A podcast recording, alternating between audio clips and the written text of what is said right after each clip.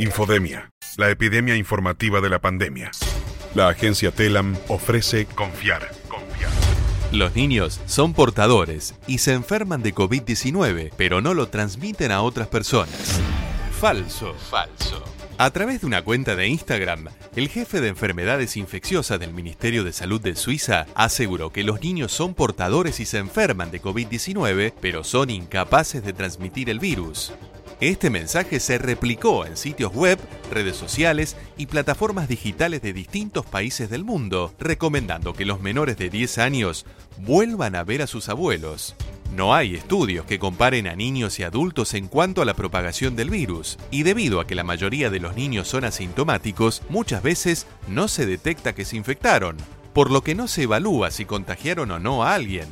En algunos casos estudiados de niños con COVID-19, se estableció que podrían haber sido el caso inicial y haber contagiado a miembros de su familia. Por esto, con las evidencias disponibles, no se descarta que los niños puedan contagiar.